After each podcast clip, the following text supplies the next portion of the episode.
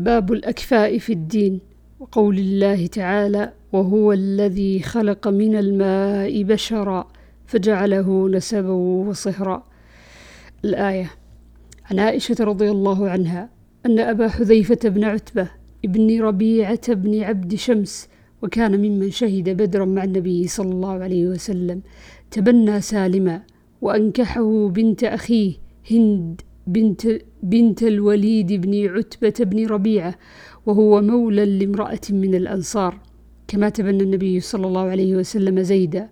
وكان من تبنى رجلا في الجاهلية دعاه الناس إليه وورث من ميراثه حتى أنزل الله ادعوهم لآبائهم إلى قوله ومواليكم فرد فردوا إلى آبائهم فمن لم يعلم له أب كان مولا وأخا في الدين فجاءت سهلة بنت سهيل بن عمرو القرشي ثم العامري وهي امرأة أبي حذيفة بن عتبة.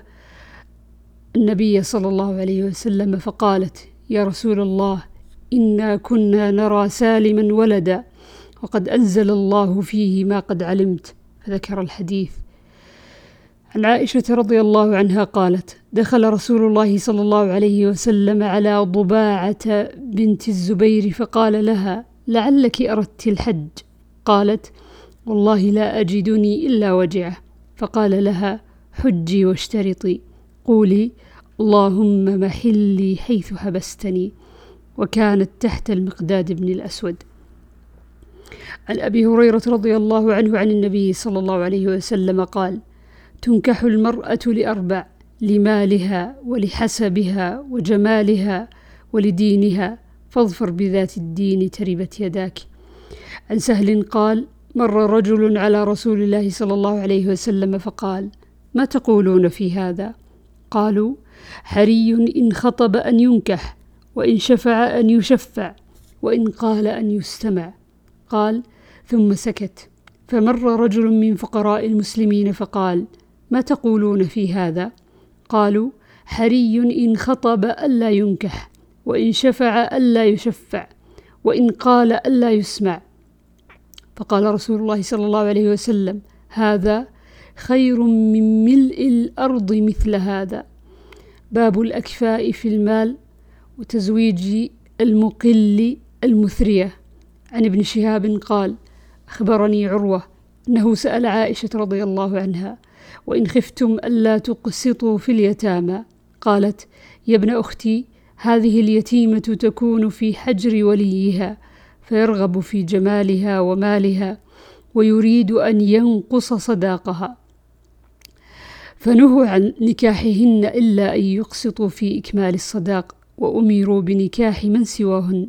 قالت واستفتى الناس رسول الله صلى الله عليه وسلم بعد ذلك فأنزل الله ويستفتونك في النساء إلى قوله وترغبون أن تنكحوهن.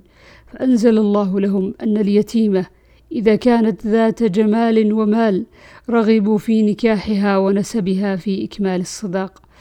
إذا كانت مرغوبة عنها في قلة المال والجمال تركوها وأخذوا غيرها من النساء.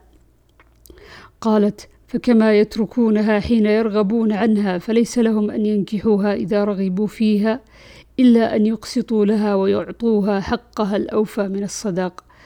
باب ما يتقى من شؤم المرأة. وقوله تعالى إن من أزواجكم وأولادكم عدوا لكم. عن عبد الله بن عمر رضي الله عنهما أن رسول الله صلى الله عليه وسلم قال الشؤم في المرأة والدار والفرس.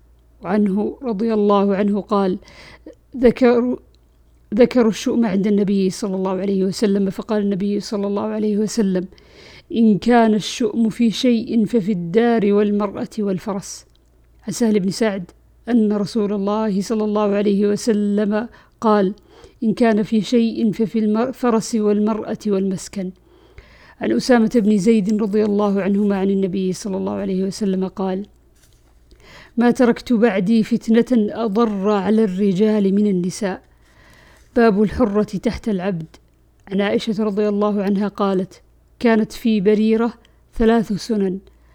عتقت فخيرت. وقال رسول الله صلى الله عليه وسلم الولاء لمن أعتق. ودخل رسول الله صلى الله عليه وسلم وبرمة على النار. فقرب إليه خبز وأدم. خبز وأدم من أدم البيت. فقال ألم أرى البرمة فقيل لحم تصدق به على بريرة وأنت لا تأكل الصدقة. فقال هو عليها صدقة ولنا هدية.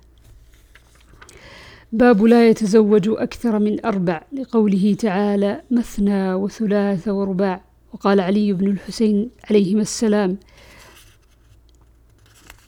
يعني مثنى أو ثلاث أو رباع وقوله جل ذكره أولي أجنحة مثنى وثلاث ورباع يعني مثنى أو ثلاث أو رباع. عن عائشة رضي الله عنها وإن خفتم ألا تقسطوا في اليتامى.